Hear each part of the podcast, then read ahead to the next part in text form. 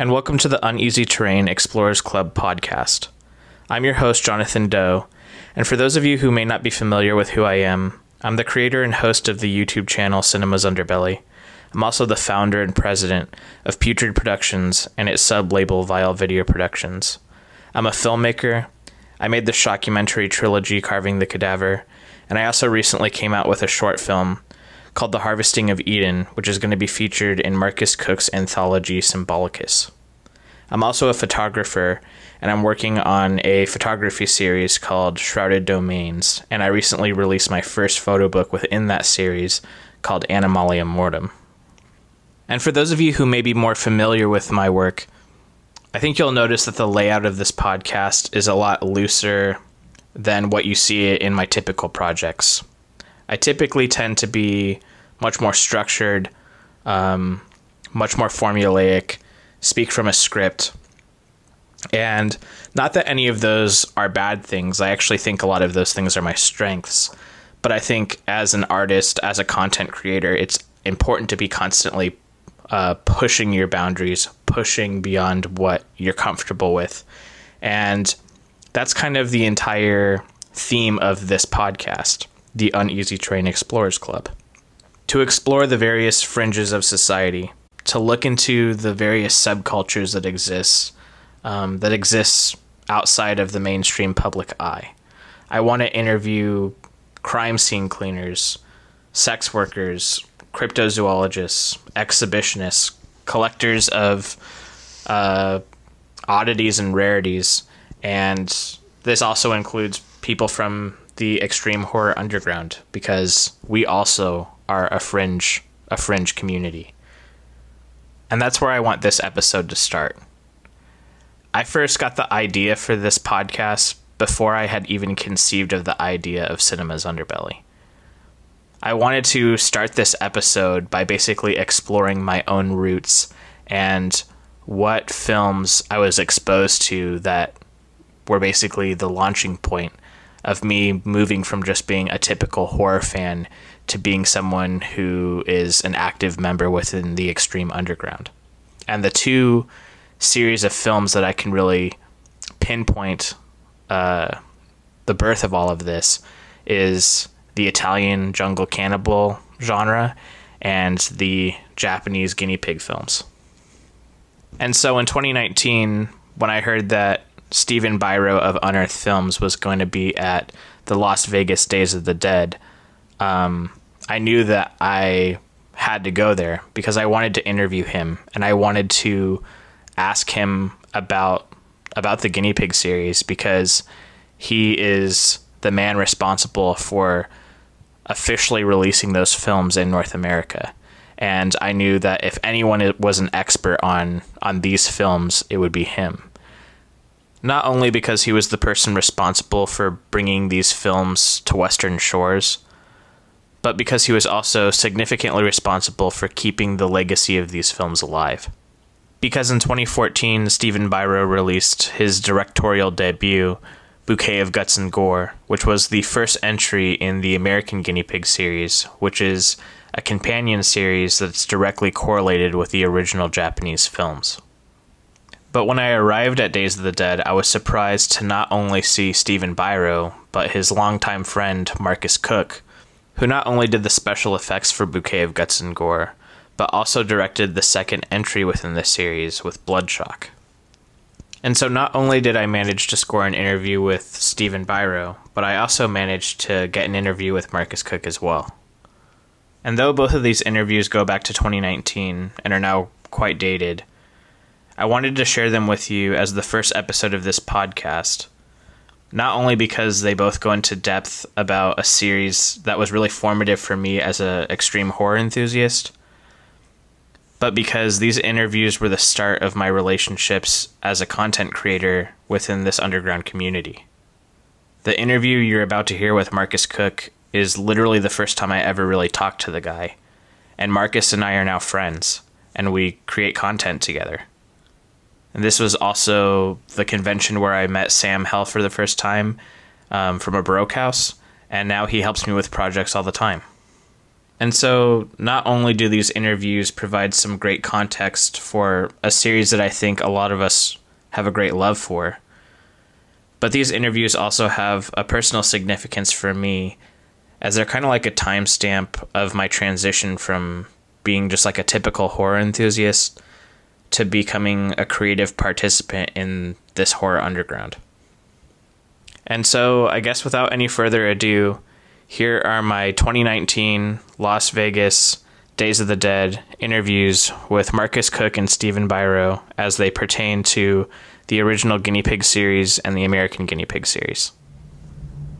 All right, we're here for the um, uh, Uneasy Terrain Explorers Club podcast. I'm here with Marcus Koch, the director of um, Fell and 100 Tears and Bloodshock and he's also uh, the amazing special effects artist for Autopsy Films. Um, thanks for joining us for this podcast. Cool. Thanks for having me. Thanks. Um, so I guess my first question is, what kind of got you into doing special effects work? What kind of films did you see that got you interested in doing that? Um, growing up, my parents actually took me to the drive-in. Uh, starting as early as the age of three, they took me to see Hell Night. But uh, from that point on, it was like you know VHS rentals, and like I had carte blanche to rent any horror film. I just loved the effects side of it. Um, so I grew up watching like The Prowler, The Burning, Friday the Thirteenth. Uh, you know, all, all, the classic slashers, and I think. Uh, from that point, I, I, decided I'm like I I, I want to do that for a living because you know, I, would watch these films and my dad would, I would ask my dad, like, how'd they do that? And he's like, oh, special effects. And I'm like, you mean you can do that as an occupation? And so make bloody messes and get paid for it. So I was like, yeah, that's what I want to do. And then, in regards to your relationship with uh, Stephen Biro and the whole start of the American Guinea Pig films, how did that kind of all happen? Um, well, Steve and I had been friends for quite some time. Met him back in the late 90s, uh, he had a video store that opened up uh, called Mayhem Video or Video Mayhem, um, where you know he rented like you know the most effed up movies. and uh, you know, so I, I kind of kept in touch with him as I was like, you know, kind of just growing my own career and like doing stuff. But he had uh, back in the day, you know, as a tape trader, he would trade like the American or, or the guinea, the original guinea pig series, and he kind of got in trouble, as sometimes bootleggers do, um, and then he decided, you know what, like, you know. Why don't I seek out and get the rights to the film? And so Stephen got in contact with all the original producers and said, Look, here, like your film is being bootlegged, and I'm not the only one. I want to put it out and I want to pay for it, and we'll do everything the legit way. And so, yeah, 15 years ago, Stephen got the okay to do the first American release of the America or the original Japanese guinea pig films. And so he did the DVD box set of that, and uh, over the next course of the next 15 years, he, he spent convincing them, like, hey, there's a huge fan base for these films, and, and we love these films, and we want to keep going. We don't want to remake these films, but we want to keep the uh, guinea pig kind of legacy going forward. Just make new films, and so you know, thus force uh, you know American guinea pig films. And so that's where we're at now. So now we're uh, starting on our fifth film soon. oh, that's awesome! That's awesome. That's exciting. Um, so the very first American guinea pig film is Bouquet of Guts and Gore, which was directed by Stephen Biro, and it kind of has a connection between um, Flower, Flesh, and Blood. And uh, maybe you can tell us a little bit about that connection. Yeah, um, like you know, rebooting the series. Like he he wanted something because we didn't want to remake the old episodes. You know, we wanted to kind of like make a brand new, you know, things. You know, the, the first film kind of centers around films being extreme and off the wall, and you know, they could go any kind of direction. But for the first film out of the gate, uh, you know, Steve felt it was very like more apt to be like, okay, well, let's make a film that's going to like springboard into it, and so let's do something familiar.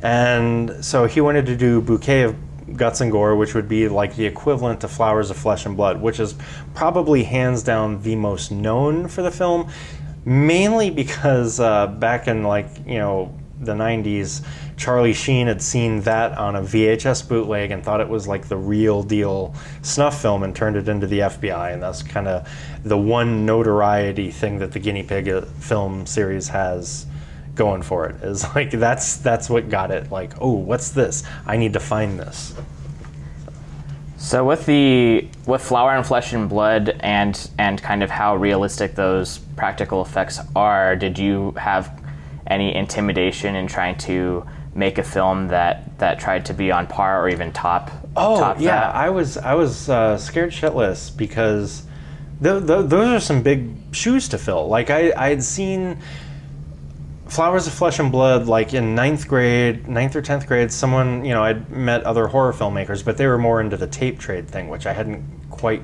yet gotten into. And someone said, "Oh, here's something you need to see," and gave me this tape, Flowers of Flesh and Blood, and I was like floored because it's like 10th generation. Like I was like I had not seen anything like that before and I was like, "Wow, I need to step up my game if I'm going to make like a special effects work and stuff." I was like, "Wow, this is like next level stuff for me." Um, but yeah, like okay, well, how do you one up that? and at the time in the 80s or late 90s whenever the, the, the original films were made like silicone special effects hadn't really come into their own. Now everything is silicone. Like foam and latex has kind of gone to the wayside.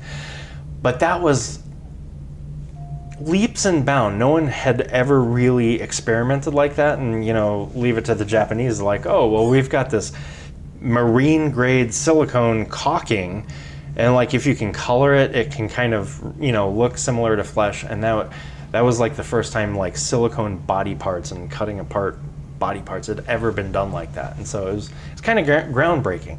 Um, and i'm like wow how am i gonna top that? So i don't know if i topped it but like steve wrote how he was going to disassemble all these women or you know or both women like how, how they get cut apart. And, it was like my job to figure out like well how the fuck am i going to do it? Um, and the other tricky thing is like you know we had one body for each woman and once it's cut apart it's cut apart. There's no take two. So everything had to be done in one take. And when you see like that limb come off that's it. So we, I had to know, like in the the leg, where exactly the leg needed to be cut, or in the arm where that, because all of every, everything is gimmicked and rigged with tubing, and all the interior, you know, meat had to be all sculpted for that one particular section, so we could cut apart the body, seemingly anywhere, but wherever it cut apart, you know, you'd see what the interior should kind of look like.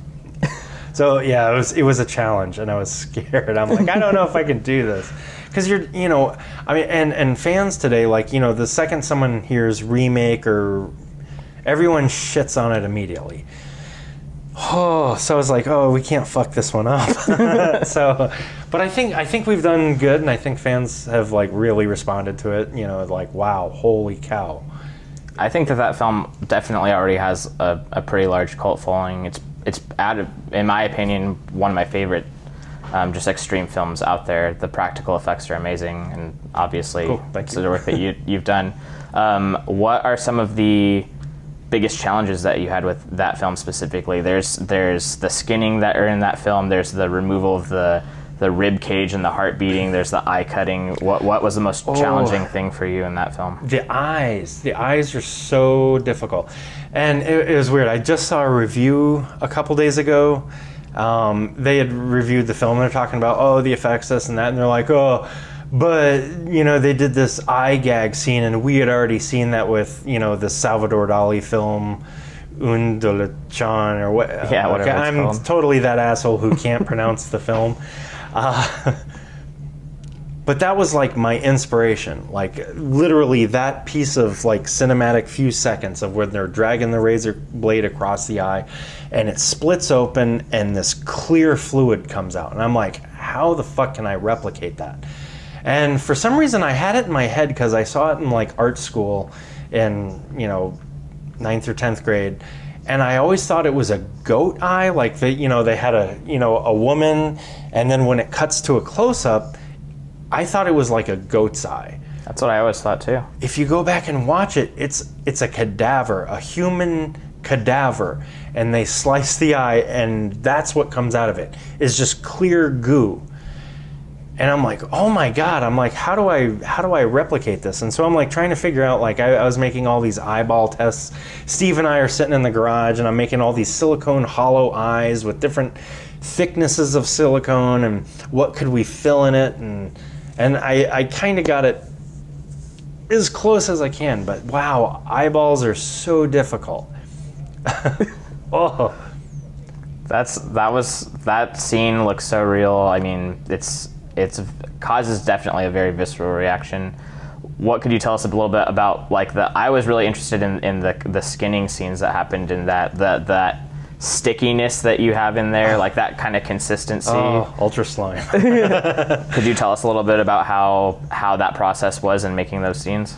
Uh, yeah, like, um, you know, the other actress, we had her life cast, and then, you know, on the interior of the skin, because you have to kind of build these bodies inside out or, or outside in. Um, you know, so I've got you know the mold, and I do the brush ups of the skin, and then I try and do like like almost ye- like a yellowish fat layer of like deadened silicone, so it's really soft and gooey, and then we do like a foam core, and I had to, you know, once we got that part done, then I had to unskin the entire body, or at least from her arms to her legs, and then like paint like, uh, you know, the interior like to look like muscle tissue. And then we reseal everything together with like slime on the inside, and then just cut it open like we're peeling it apart. Um, yeah, a lot, lot of layers. That's pretty awesome. And so the next film in the American Guinea Pig series is Bloodshot, which you actually directed.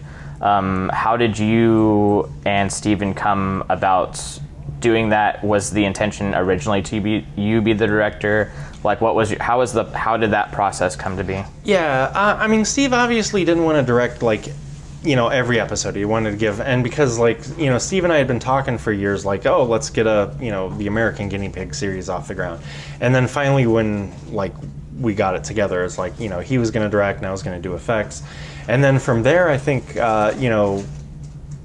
We were going to try and bring in other directors, but he's like, well, the next one. He's like, you should direct because he had seen my film Fell, which is more of like this, you know, psycho melodrama uh, psychological things going on. He's like, if we can grab everything you did in Fell and put that into like a torture film, you know, so let's let's see. And we bounced ideas off, and you know, I had my ideas about I wanted to do you know something with the blood, and he came up with things, a little bit of give and take, but then.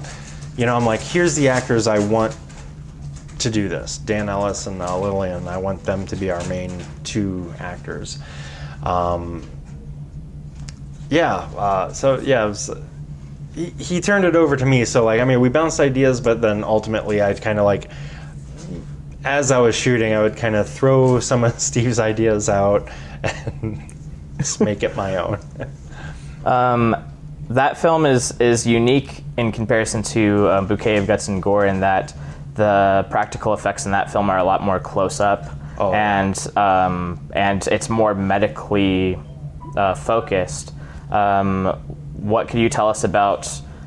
First off, just the process of doing that because it's such a medical film. Did you guys have to do some research in terms of like anatomy and things like that? or- Oh, Yeah, uh, definitely lots of medical procedures I was watching on like YouTube, and like I was actually shocked at how bloodless a lot of things are. And, and you know, when you're making a horror film, like yeah, bloods, you got to have the blood, you got to have lots of blood.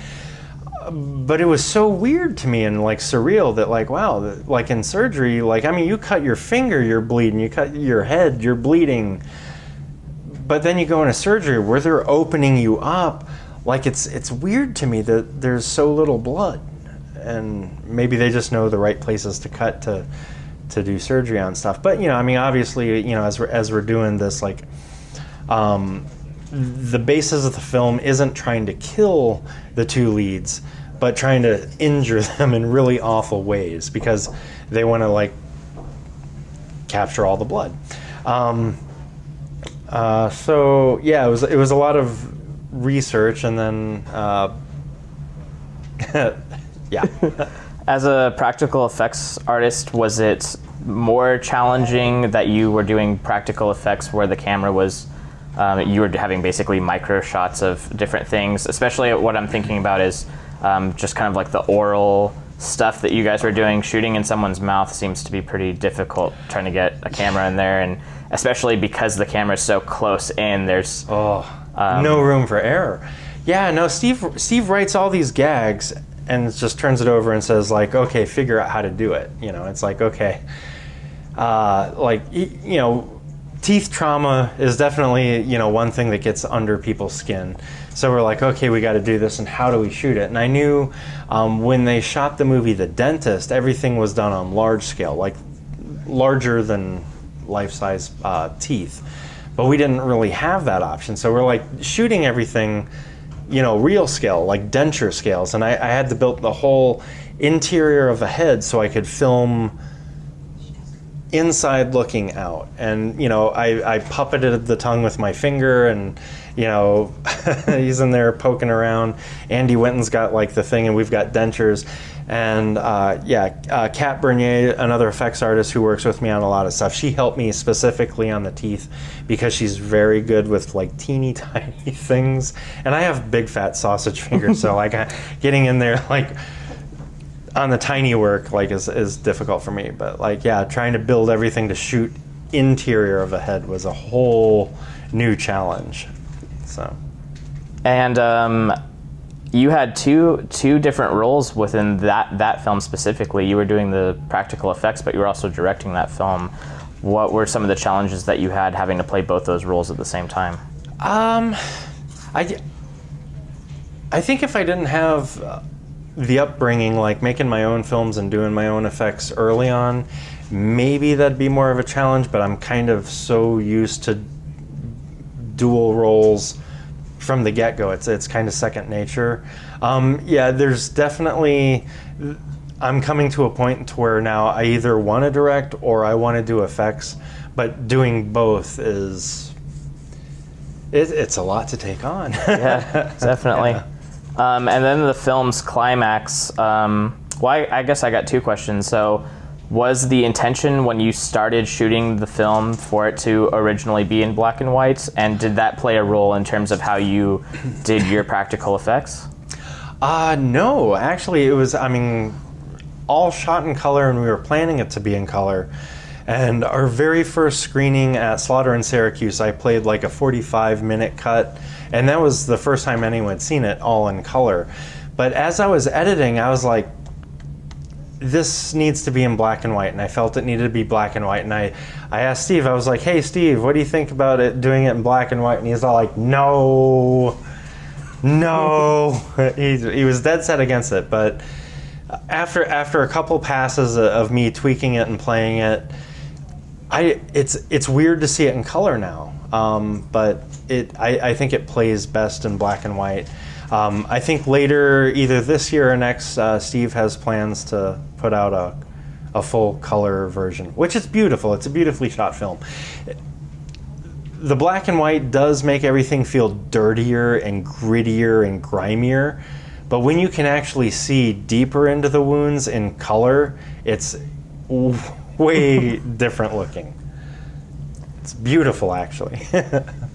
Um, same question I asked with um, Bouquet. What was your most challenging effect that you did in, in that film, in Bloodshot? On Bloodshock. Um. Ooh. The the teeth thing was definitely a challenge, but also. Oh gosh, they're all okay. Cutting into the arms, uh, like when he's slicing into her arm and peeling the skin back and the leg, peeling the skin back, seeing all the meat and muscle, and then sewing it back up and trying to get that to look as not like rubber latex or not like silicone and just experimenting with the materials to see how far I could push it and kind of change the way it read on film. I think that was the hardest challenge effects wise. Um, hard, hardest day was uh, during filming. The hardest thing about filming was uh, literally towards af- after the first couple days of shooting, I began getting sick and try. I- And I was thinking I was coming down with like flu-like symptoms, but like. I literally between takes I'd just have to lay down on the floor. And it was hotter than hell like while we were shooting. We shot this in August and it was like 120 degrees indoors and so everybody's sweating. But meanwhile everybody's sweating. I'm like coming down with flu-like symptoms so i'm shivering. I'm cold. And it was that i think that probably was the hardest to try and keep everything together while everyone's in town and try and keep up morale while i, I just felt like ass. Wow. Um, I've heard uh, stories a little bit about the, the your last day of shooting was kind of the last sequence in the film. Yeah. And that that was kind of like almost an all night thing that you guys had to do. Yeah, well, once we got down to, you know, uh, Lillian and um, Dan in the room and the door shut, it was around midnight, and I sent everybody else home. Like Steve, go home and sleep. Everyone else, it was me and Kat, and we're doing all the blood, all the wounds, and it's just me, her, the camera, and Dan and Lillian. And we're like, we're just gonna keep shooting until we're done. And you know, we'd already done like a 12-hour day, so now we're like, okay, your fl- everyone's flights are tomorrow. We just got to get this done. And we had no running water in the place, so we couldn't shower. And that was kind of it was frustrating because once everyone's covered in blood, all the wounds and prosthetics are peeling off and sliding off. So we're having to shoot things in ways that like uh like this wound that was on there is no longer there, so don't show that. Um, yeah, so uh, it was hot. It was sticky. We had no showers, and then come around 10 o'clock in the morning, you know, I shuttled them down to the rental car, put plastic down, got them in the rental car, drove them to the house.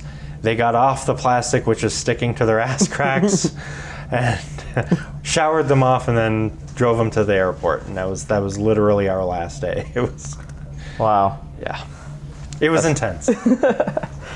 And then in the uh, last American Guinea Pig film that you were uh, in, involved in is um, is Song of Solomon, and that film you partnered up with um, Toe Tag Pictures. Yeah, Jeremy and- Cruise. Yeah, for those effects. Um, what was it like working along with another effects artist in terms of putting that together?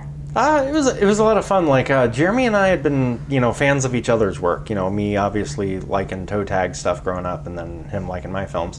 So so that was the first time we got to work together. Um, at the time, uh, Steve and I still lived in Tampa, Florida, and Jerami Cruise lived out in L.A. as did Jessica Cameron. So he handled all of the Jessica Cameron body stuff. So he did her life cast, he did her limbs that break um, all the guts for the puking, and then I focused on all the littler effects. I did Steve's uh, slit throat where he pulls his tongue out like the Colombian necktie, um, the tongue gag, uh, Jim pulling his eyes out. So I, I, I just focused on all the smaller effects. And then Jeremy focused on the big body pieces, the breaks, the you know the stunt bed, like you know it looked like Swiss cheese with all the comforters off, but like he could get up under there and puppet things and but yeah, it was it was a lot of fun. Jerami Cruise and I had a lot of fun working on that. That's awesome. What were some of the uh, challenges that you had with working on that that project? Heat again, heat. we shoot in the summer every time, like it's always miserable hot heat. Uh, but we were working in like a little shed that actually had AC units, but like we were working in the sheds. Um, that was outside of the rental house, and we were building, you know, all the different prosthetics and pieces. The eye rip. Uh, there's a throat gouge where she's digging in her throat.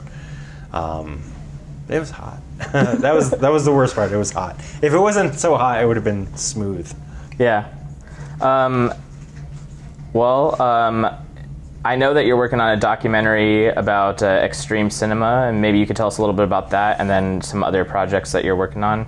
Yeah, the upcoming one. Um, uh, Jesse Seitz and I uh, are, are teaming up, and we're you know both of us come from backgrounds of extreme films, you know, and we got to talking one day like, oh, there's like you know documentaries on all these different horror films, but no one has yet really ventured out to cover the extreme side of cinema cinema, the most fucked up of the most fucked up. Like you know, the August Undergrounds, the uh, you know the Vomit trilogy, Marian Dora. Uh, there, there's a lot of really messed up cinema that like the mainstream people don't really know exists.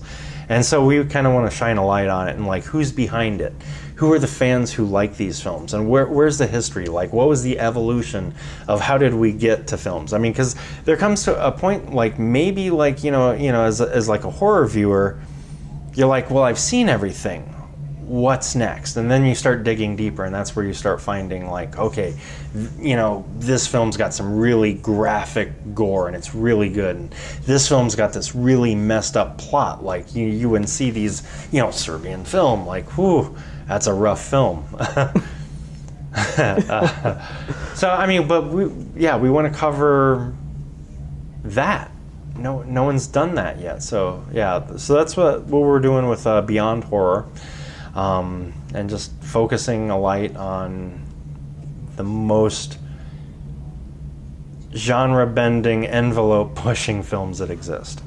That's awesome. And then my last question for you is being basically the the best practical effects artist, one of the best practical effects artists out there in extreme cinema. How has your knowledge of how these how these practical effects been made impact you like watching these films? Have you does it does it lessen the impact of a lot of these films and has there been anything that you've seen that that you were like I don't know how they did that? Oh yeah, there's uh, yeah. um, doing effects now I'm very critical when I watch stuff and I'm just I you know I've got that like oh I know how that's done or oh this looks like that or I can tell what material it is based on the way a material moves. Um, so yeah, I, I kind of feel jaded, and and sometimes I forget to just watch a movie and accept things as they are. Um, but there's still movies out there that I watch and affect, and time and time again, I'm just like, how the fuck did they do that? Naked Blood. There's a scene where a girl like takes a fork and sticks it in her eye and plucks her eye out. That's a brutal scene. You know, I have ideas on how it's done, but I'm looking for seam lines. I'm like, this is flawless. That's that's such an impactful effect. Like I'm like, so I, I do like it when I see films that I'm like, oh, how they do that? Like, how's that done? That it, you know, something can still like trick me. You mm-hmm. know. Well, I, I feel like Penn and Teller, like with that show, f- you know, fool us. Like you know, okay, you know, you've seen everything, you've done everything, but occasionally you're gonna find that one gem that's like, how'd they do that? And I, I kind of miss that. I, I wish I'd see more of that. well, is there anything else that you'd like to mention or say or Uh, I don't know. We'll we'll see where the next the the future of you know extreme films go. Like I mean, I I think as far as extreme films go, like you know, at one point like necrophilia was a taboo subject, but now it's kind of old hat. Like everyone's done that. When you see it, you're like, eh, no one can top George Jörg Buttgereit. yeah? Um, and a Serbian film, uh, I hate to say it, like, I mean, that's some taboo subject matter, and he's done it. I don't think anyone can even come close to, like, you know, you're just going to be like, oh, you know, whatever. So, where extreme films are going to go from this point is kind of anyone's guess. Um, I think it's going to be less in the vein of special effects, at least for the time being. But I think uh, extreme films are going to have to really f- hit hard in a story aspect. Is the next kind of uh, evolution? Yeah, what's going to shock people? Yeah, what's going to shock people? Well, Yeah. I thank you for taking the time to to talk, and I appreciate talking with you and all the insights that you have. So, Cool. Thank you for having me on. thanks. And here's my interview with Stephen Biro, which was recorded a little bit later that same day. All right. I'm sitting here with Stephen Biro for the Uneasy Terrain Explorers Club interview. Um, Stephen, why don't you give us a little uh, brief introduction of who you are? I'm a Libra. I'm 49. Gonna be 50 soon. I'm uh, the owner of Unearthed Films. Uh, I've written several books: uh, Hallucination, Dialogue with the Devil, Satan Reborn. uh, the Dead Baby Joke Book, the Ultimate Dead Baby Joke Book, and uh, uh, the Ultimate Dead Baby Cookbook. Um, uh, I've been running Un- Unearthed Films for close to 20 years now, and uh, you know we specialize in, you know, fucked up horror. Um, can you give us a brief history on kind of your old old days with Video Mayhem, the releasing of the Guinea Pig series, and then the launch of Unearthed Films? Yeah, um, I used to be a bootlegger back in the day when I had a comic book store uh, before, and uh, I would sell copies of the Guinea Pig movies, Aftermath, uh, a lot of movies actually that I did buy the rights to, and uh, wrote a huge history page on the Guinea Pig movies, and uh, uh, this the rep for uh, the Japanese company contacted me and uh, told me to stop doing that, and then offered to sell me the rights to the movies. And yeah, yeah, yeah, he wanted a lot of money, and I'm like, oh well, dude, well I'd have to start a company and do the authoring and set up a website and do the manufacturing and da da da. da. I'm like, how about you know you give me the movies and we'll split it 50-50 and I'll start a company. No, no, can't do that. He hung up on me and called a month later. Hey, okay, you know, you want to buy them films for cheaper? And I'm like, hey, well, I got to do this, that, set up a company. Da, da. How about you give them to me and we'll make a company? No, can't do that. And then a month later, he calls me again. Okay, so if I give you the movies, we're gonna start the company. And I'm like, yeah, yeah, yeah, we'll do this, this, that. And boom, Unearthed Films was born. And uh, that was sort of cool because I love the guinea pig films, and uh, it just worked out like perfectly. So yeah. Um, you are known as basically probably one of the most knowledgeable people uh, when it comes to the guinea pigs films and the, the history behind them. But probably one of the most infamous stories with the guinea pig films has to do with Charlie Sheen and uh, him seeing a scene from Flower, Flesh, and Blood at a party. Um, and there's kind of a lot of inconsistencies about the truth behind what exactly happened with that. So I was wondering if you could give us a little bit of details about how the, that the reality of that story. basically Chaz Balun, uh, he used to be uh, one of the writers for uh, Fangoria and uh, uh, Gore Score and Deep Red magazine. And uh, uh, Chris Gore from um, Film Threat was having a party, and he asked Chaz if he'd make him like a cool videotape of just all fucked up shit. And that's what he did. He took, you know, scenes from Cannibal Holocaust, Aftermath, blah, blah, blah, and made it and threw in some flower, flesh, and blood. And, uh, you know, party went great. Everybody loved it. Bissette loved it. Stephen Bissette was at hand, and, you know, this and that. But Charlie Sheen wasn't at the party. But it was like, uh, say, a month later, he was hanging out with Chris Gore, and Chris Gore's like, oh, hey, let's watch this. It's cool. You like it. And, you know, they were all fucked up. And they, and Charlie Sheen saw the parts of Flower, Flesh, and Blood and thought it was a real snuff tape because back then it was, yeah, it was eighth generation bootleg from Chaz. And uh, uh, now Charlie just actually just uh, you know asked Chris Gore if he could take the tape, and he never turned it into the FBI. He actually turned it over to the MPAA to try to. And the MPAA contacted the FBI and. uh, They, they looked at it and they're like, yeah, no, this is fake and then that. But when that happened, it was sort of funny because the FBI did call Chaz Balun, you know, they did call Chris Gore and stuff, and they sort of just laughed at him. And they're like, dude, no, it's a fucking Gore movie. And uh, uh, I talked to Chaz about it, about it because uh, me and him were both doing bootlegs at things at the same time because it was the 90s. You couldn't find any of that cool stuff, you know, uh, tape trading, this and that, right?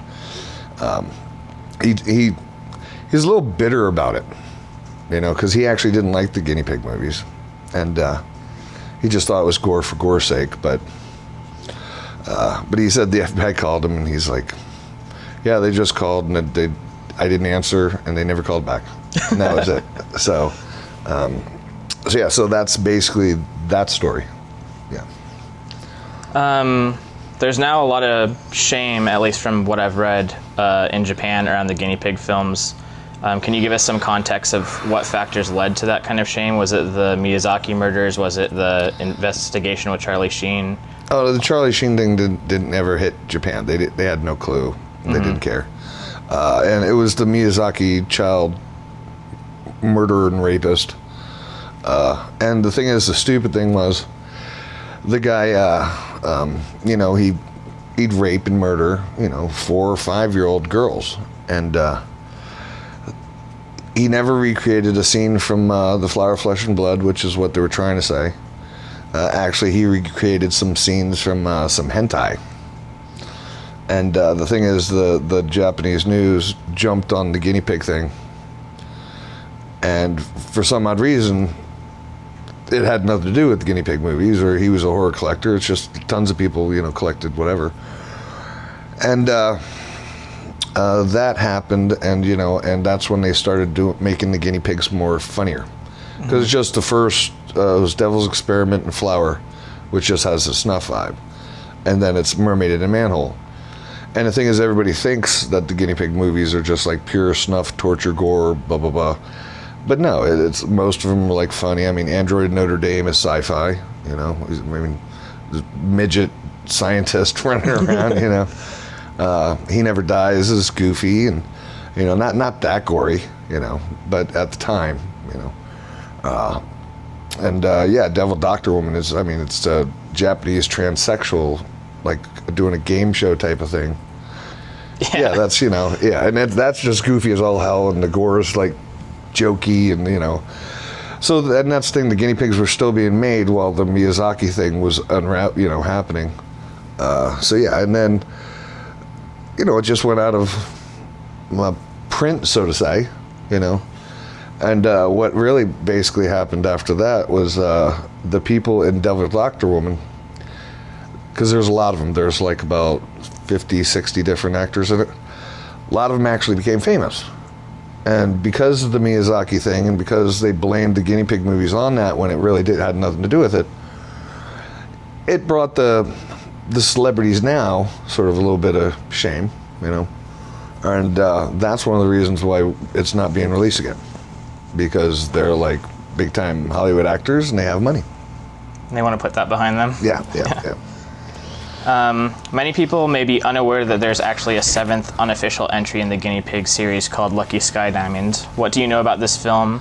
Was it originally intended to be part of the films before production and before the series ended, or was it something that was unofficially added after the series was finished? It was never unofficially added. It was never added. It was never supposed to be a part of the guinea pig uh, series. That's the thing. Uh, back then in the 80s, there was uh, quite a number of horror movies that were made that were pretty outrageous gore wise, but their running time was 45, 50 minutes, which is usually, you know, what the running time is for the guinea pigs. But there's a bunch of other titles. Uh, biotherapy, uh, uh, there's a, uh, there's a number of titles, but Lucky Sky Diamond was one of those just normal horror movies that us stupid Americans thought was part of the guinea pig just because it had around the same running time and it was pretty outrageous. But nobody thought biotherapy was uh, an unofficial guinea pig, you know. But it was the same thing, same running time, this and that. And uh, I tried to pick up the rights to add it to the guinea pig box set because that would have been awesome you know, and we could tell people, hey, you know, Lucky Sky Diamond, da da da. It was never official. It's it's it's not definitely not you know unofficial, but here, here it is, you know. Uh, but there's uh, rights problems with it.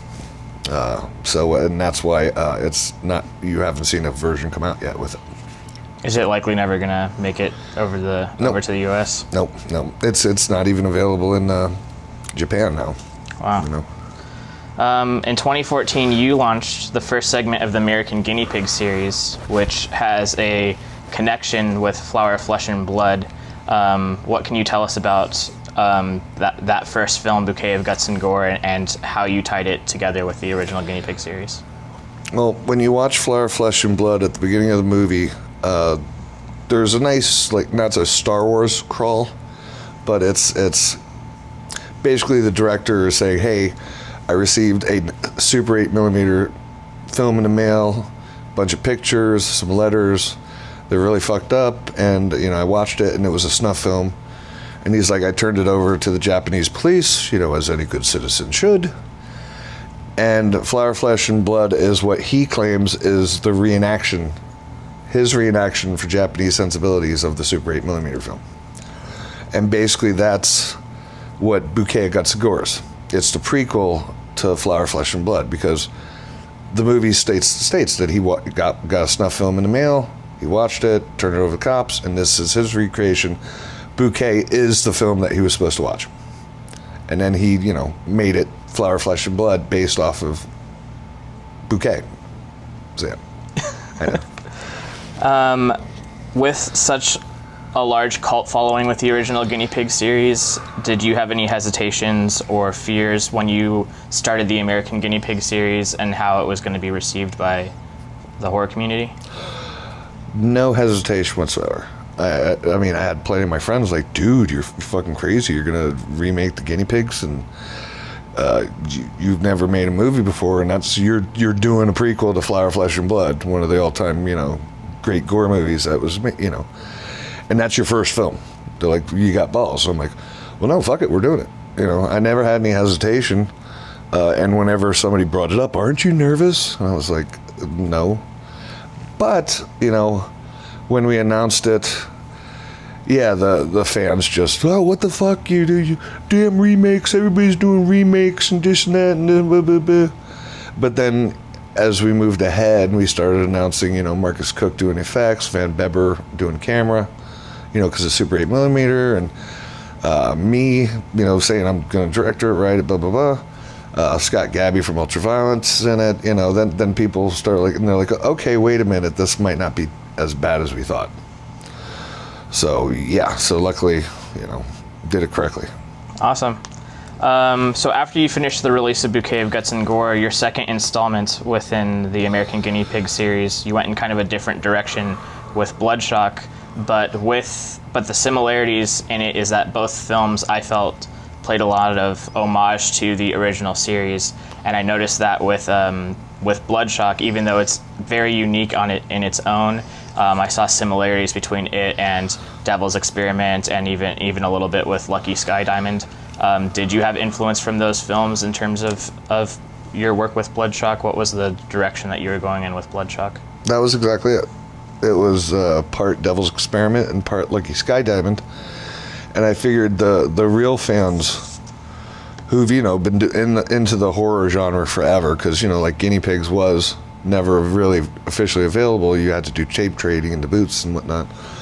So I wanted to do you know a Devil's Experiment type thing, and um, uh, Marcus Koch, you know, he's a talented film director as well as a you know special effects guru, and uh, he was totally up to uh, direct it, and uh, he loved my story, and uh, so it's got a mixture of you know uh, you know the chemicals in the blood you can get high off of, and and Lucky Sky Diamond.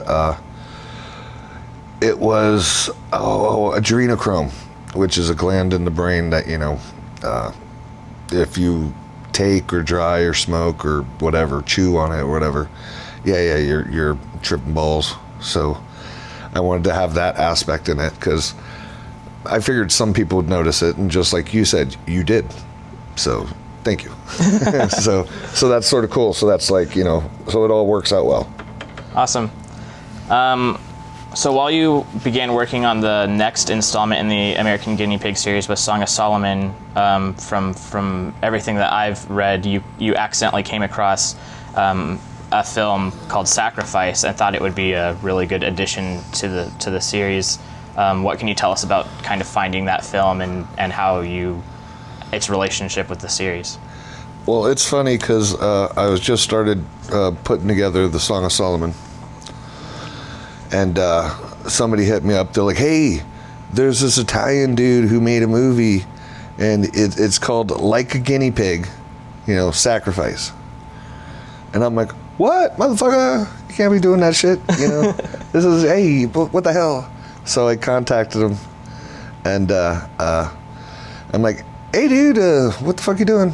Oh, you cannot tell me what to do. I, you know, it says it's like a guinea pig. It's like, you know, and I'm like, hey, no, take it off. And at the time, he was sort of like belligerent, like, oh, you can't tell me what to do. But then the other people in Italy are like, no, no, no, that's like Biro. That's don't, you know, he advertises for us and he does this and that. And he's like, oh, okay. So he just changed it to uh, uh, sacrifice. And then when he was done with it, he sent it to me and uh, holy shit, it's just like it's uh, more vicious version of He Never Dies. Yeah, I definitely saw the connections between those two. yeah, yeah, and it was directed by uh, Poison Rouge. It was her first movie, and uh, Domiziano Cristopharo he uh, he produced it. You know, uh, camera guy, this and that. So, but it was awesome. I mean, the thing is, the, the the thing is that got me though, that I had a hard time with with Sacrifice was originally I'm like, okay, the guinea pig movies, there is no pubic hair, you know, just little tiny bit of boobs here, there, nothing. But I didn't want the guinea pigs to have any vomit, pee, poo, ejaculate, you know, rape, none of that. And uh, yeah, Poison Rouge, um, yeah, a whole lot of dick mutilation in. it. And I'm like, ah, I didn't want dick mutilation in it, but this is really fucking good. And uh, I'm like, so uh, I worked out a deal and I bought the worldwide rights for the movie, you know, for it to add to the guinea pig, the new American guinea pig series. Awesome. Um, then the final entry as of right now is Song of Solomon, and uh, that was intended. Uh, you had posted about being kind of like the end cap for the series. Um, Originally, yeah. Originally, yeah. And um, and but this was your your baby. You'd been working on it for a while, and you put a, lo- a lot of work into that film. Could you tell um, us a little bit about that for those who may not be familiar with that film? Well, it, some people know that you know I'm a Christian, and you know I'm heavily into theology, and uh, I, I came across that uh, so many people really don't know what a real exorcism, what happens, and what's at stake, and uh, uh, I want to do something different, and uh, it's like okay, f- fuck it, let's uh, let's make an outrageous exorcism movie, and you know, and originally it was supposed to be the last in the series, but. Uh, removing i had i had the budget you know and it's like and i didn't have anybody. I had i was trying to work with uh, philip Eluti uh, who did uh, the movie visceral uh, between the ropes of madness in uh, chile and you know we, script was down down. It was good. Me and him were going back and forth on it. It was awesome. Uh, we had a producer. He who worked on visceral as well. And they're like okay steve well when you come to chile to help produce this you're going to have to hide in a closet. Uh, you, you can't go to a hotel room because you're going to get kidnapped and ransomed and black you know. And i'm like what? Like yeah no no you'll you'll sleep in the director's closet. And i'm like what? You know uh, needless to say uh, the producer over there he ended up getting hired at a tv channel to do uh, documentaries on flamenco dancing and shit like that. So uh, so that fell through. And uh, some other t- I was in talks with another filmmaker and that fell through because you, you know you got to have schedules and everybody's got to be able to do it. So so that's why we ended up just going with Song of Solomon because I had everything almost ready to go. Awesome. Um, and so, in regards to the series and, and what's coming in the future, um, can we expect another guinea pig film, or um, what's what's the plan for that project? yeah yeah we're, we're I'm working on behind the scenes. I mean I was I was talking to uh, Karandu Mitsutaki uh, to do one. And uh, good guy you know and uh, he's made some cool movies and stuff. And he, he loves the guinea pigs and this and that. And uh, we went over uh, the treatment for it. I can't tell you what it is because you know it's not you know. Uh, but needless to say, he wanted way too high of a budget, and uh, you know, and uh, yeah, yeah. So so that didn't happen. Uh, but I'm working with another uh, special effects artist who I'm probably going to let direct the next one. But then I'm talking to a couple other people um, and trying to get you know more more balls rolling uh, because if we the, the original idea was to get eight because the original had six. And the thing is we're not I'd, I'm, I'd love to do one comedy gory outrageous type of thing. But you know being able to do it you know gotta do it you know. Uh, and i don't know how it would go but who knows people may love it people you know. Uh, so yeah so there's uh, the, in the works uh, probably two more right now but you know who knows if it's going to happen because like i said schedules and this and whatnot so yeah That's awesome.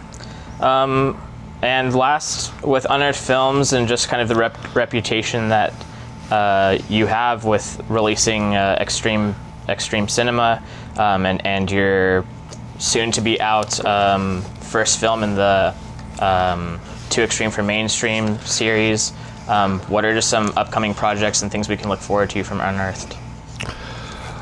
Uh, well, we're, we're pushing uh, with the classics right now because everybody's going nuts over watching all the old stuff from the 80s. Um, I like to pretend that it has something to do with no CGI and all practical effects.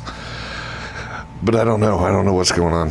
Uh, uh, but uh, we're working on uh, a lot of new new stuff. Some of it I'm waiting on contracts, so I can't tell you those. I Don't want to get outbid by another company because I don't know when this uh, po- podcast is going to land. Um, but uh, we- we're we're digging deeper into the Japanese uh, film industry and finding out what you know what hasn't been out. I mean, I'd love to put out Visitor Q. You know? Oh, that'd be awesome. Yeah, I see. Uh, so, and uh, we're always dabbling and trying to work on uh, bigger films, you know, with bigger budgets, with different this and that. And uh, uh, we had like a sequel or two for some things in works, but you know, who the heck knows? You know, it's it's hard when you deal with rich people because they're rich and they're finicky and. You know, they'll, they'll, they'll be all for it in one minute, and then the next minute they're chasing a butterfly around, you know, you know, um, in their BMW, they're doing something. But uh, we have uh, like Dark Side of the Moon is coming up uh, January 25th. We got the Grand Tour, which is uh, oh, uh, who's that guy from Dumb and Dumber? Jeff I don't know. Daniels. Jeff Daniels. It's a sci-fi thing, you know, but big, you know, great movie. Uh, we have. Uh, Oh shit! We got Deep Web XXX, which is just like Torment, which you brought up, which is too extreme for mainstream, and uh, those titles are there's some shit in there that could actually land us in trouble with normal distribution because uh, uh, every state in the U.S. Uh, has uh, different obscenity laws. So there's a bunch of states that would definitely be hitting the obscenity law thing, and uh, uh, yeah, yeah. I mean, we're working on the extended cut of a Serbian film. I'm trying to get the documentary going, but it's being edited in Serbia, but it's going slow. You know, uh, we we have uh, gutter balls, uh, all the plot diggers films. Uh, so we're working on those. Um, and yeah, there's there's there's a lot of stuff. I know there's a lot of uh, excitement for your release of um, a Serbian film and the documentary. Is there a date that we could expect for it to come out or a, a period of time? No date. All right. No date yet. Because the thing is, when we're done on our side, you know, the the Blu-ray, the DVD, all has to be authored, all the artwork has to be finalized, and then that's when we put it into the system for distribution, and it takes it's six months before the release date. Damn. So we're getting yeah, so we're getting close. It'll probably be done in about two three months, you know, and then uh, yeah, and then we put it in the system. So it probably eight, nine ten months, which sort of sucks. But we're actually in the middle of suing with the U.S. company that actually put it out due to non-payment, and that takes a while too, you know, because it's through the legal court cases and whatever. you know. Yeah. So there's a lot of processes to go Yeah, through. yeah, yeah, yeah, yeah. So yeah, so but yeah, we're up to a lot, and all of it no good. Well, I appreciate uh, you giving me the time to talk to you, and uh, if there's anything else you'd like to add, Go find the ultimate dead baby cookbook, and cook yourself up some wonderful baby back ribs. I think you'll like the barbecue sauce. And yeah, sounds It- delicious. yeah, yeah, yeah. And you can find us at unearthfilms.com, twitter.com slash unearthfilms, Instagram unearthfilms, there's unearthfilms, unearthfilms, unearthfilms. You- Yeah, yeah. We're, we're all over the place. All right. Awesome. Thank you, Stephen. Okay, thanks for having me on. Thank you for listening to the first episode of the Uneasy Terrain Explorers Club podcast. If you like this content and would like to see some of the other projects I'm working on, please check out my YouTube channel, Cinema's Underbelly, as well as my company, Putrid Productions, where you can check out my shockumentary trilogy, Carving the Cadaver, as well as my photo book, Shrouded Domains, Animalia Mortem. Till next time, this is the Uneasy Terrain.